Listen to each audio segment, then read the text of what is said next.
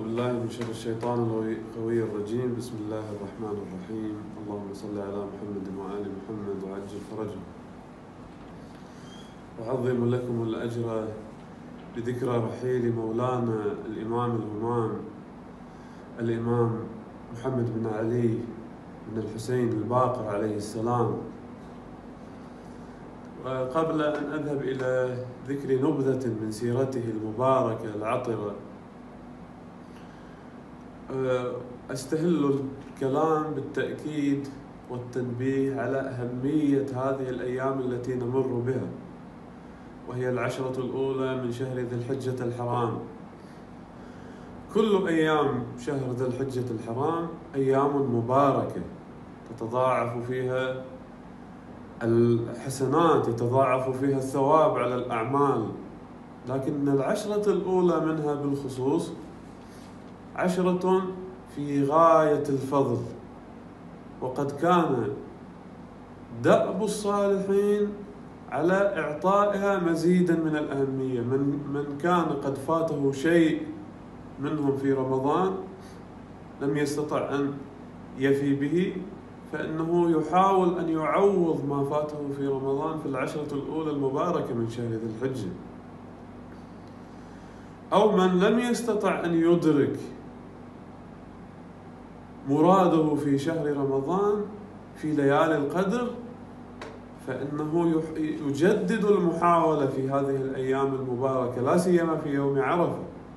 وقد ورد تعظيم هذه الأيام في القرآن الكريم كما يذكر المفسرون وكما جاءت على ذكره الروايات حيث ذكرت أن الليالي العشر الواردة في القرآن الكريم في سورة الفجر المقصود بها العشرة الأولى من ذي الحجة.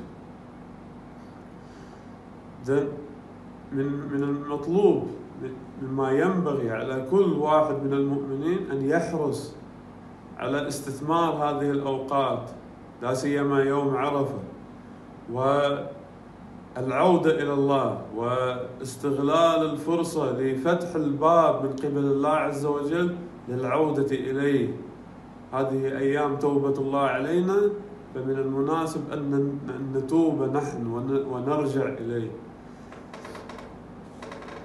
وعودا إلى سيرة مولانا الإمام الباقر عليه السلام من المعلوم من غير الخفي الدور الذي مارسه الإمام الباقر عليه السلام في التأسيس لبناء مجتمع موالي. نحن نعلم أن الشيعة قبل الإمام الباقر كانوا أفرادا وقبائل وجماعات مبعثرين يتواجدون في الغالب في الكوفة. الإمام الباقر هو الذي مارس الدور الأهم لزراعة نواة تشكيل مجتمع نواة تشكيل أمة. تحمل جذوة الإسلام المحمدي الأصيل ويثبت فيها مرجعية الإمام المعصوم من أهل البيت عليه السلام يرجعون إلى الإمام الباقر عليه السلام. ومن أسباب نجاح هذه الخطوة التي قام بها الإمام الصادق الإمام الباقر عليه السلام هو الألفة التي شعر بها المؤمنون في داخل هذا المجتمع والخصوصية التي خصهم بها الإمام الباقر إذا رجعنا إلى التراث الحديث المروي عن الإمام الباقر في شأن المؤمن الذي كان يعبر عنه الإمام الباقر بالعارف العارف بحق أهل البيت العارف بشأنهم العارف بمقامهم. نجد العناية الواضحة والشديدة والتعظيم البالغ للمؤمن. يمكن للأخوة والأخوات أن يراجعوا مثلا كتاب المؤمن للشيخ الحسين بن سعيد الأهوازي أو كتاب بشارة المصطفى لشيعة المرتضى للشيخ عماد الدين الطبري. هذين الكتابين الحديثين جمعا بين دفتيهما كثيرا من تراث العترة الطاهرة في تعظيم أمر المؤمن وبيان شأنه وحقه. فيما يرجع إلى الإمام الباقر أشير إلى ثلاثة خصوصيات. أكد عليهم الإمام الباقر فيما يرجع إلى حال المؤمنين حال العارفين. الخصوصية الأولى تعظيم شأنهم والرفع من قيمتهم المؤمن في نفسه عند الله عز وجل شأنه ليس قليل أبدا. ربما هو يجهل شأنه ولكن شأنه عند الله عظيم. الروايات الواردة في عظمة المؤمن تصور هذه العظمة بطريقة لا تكاد العبارات أن تستوعبها كما جاء في الرواية الواردة عن الإمام الباقر في عدة من المصادر التي يقول فيها في بدايتها إن الله لا يوصف. وكيف يوصف؟ وقد قال الله وما قدر الله حق قدره. ثم يقول بعد ذلك النبي صلى الله عليه وآله لا يوصف. ثم يقول بعد ذلك في تتمة الرواية وإنا لا نوصف. ثم يقول المؤمن لا يوصف. إن المؤمن ليلقى أخاه فيصافحه. فلا يزال الله عز وجل ينظر إليهما. والذنوب تتحات عن وجوههما كما يتحات الورق عن الشجرة المؤمن بحسب فهم الإمام الباقر وبحسب ما ما يرشدنا إليه الإمام الباقر لا يوصف على حد من السمو والرفعة بحيث يضيق عنه الوصف. لا نستطيع أن نصف شأنه.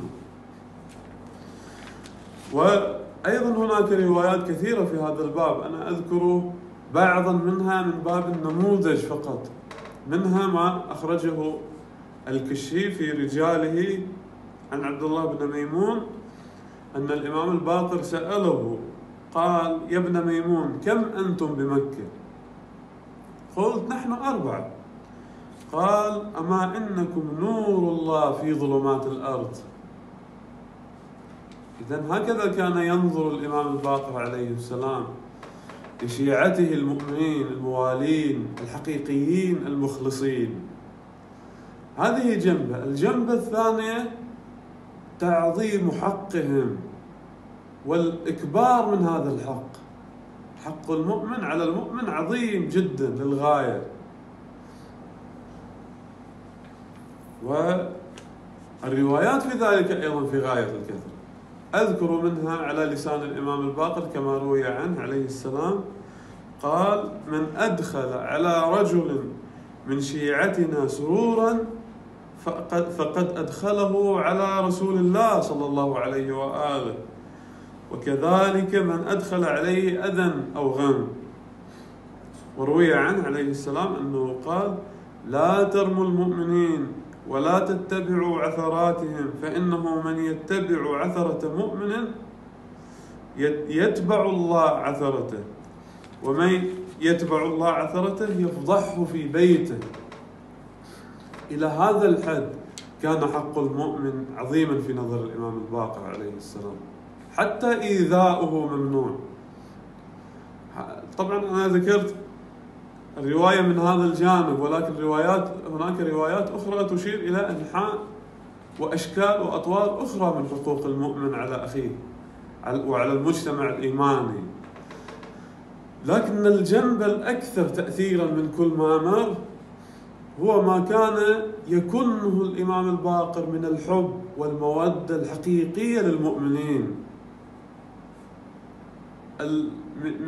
يعني خليق بالإنسان المؤمن أنه إذا عرف ما يكنه له الإمام الباقر من المحبة والمودة أن يغتبط سرورا لما يسمعه وأن يعرف أن هذه النعمة لا يمكن له أن يؤدي حقها إلا بأن يعمل جهده بالورع والاجتهاد لإدخال السرور عليهم أهل البيت عليهم السلام. من الروايات الجميلة جدا في هذا الباب ما ينقله الإمام الصادق عليه السلام عن والده. الرواية التي ينقلها الإمام الصادق عن الإمام الباقر عليه السلام يقول دخل أبي المسجد دخل أبي عليه السلام المسجد فإذا هو بأناس من شيعتنا فدنا منهم فسلم عليهم ثم قال لهم والله إني لأحبكم. إني لأحب ريحكم وأرواحكم.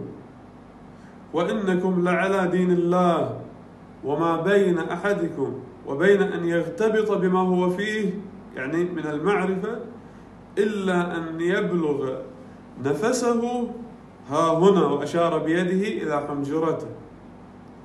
فأعينونا بورع وإجتهاد. ومن يأتم منكم بإمام فليعمل بعمله. هذه النبذة عاجلة ومختصرة لنظرة الإمام الباقر للمؤمن للعارف المخلص. فينبغي على الإنسان المؤمن أن يعرف هذه النعمة وأن يقدرها ويثمنها وأن يفي وأن يقوم بالوفاء بها في عمله في سلوكه مع الآخرين في عبادته في علاقته مع الله عز وجل. والحمد لله رب العالمين صلى الله على سيدنا محمد وأهل بيته الطيبين.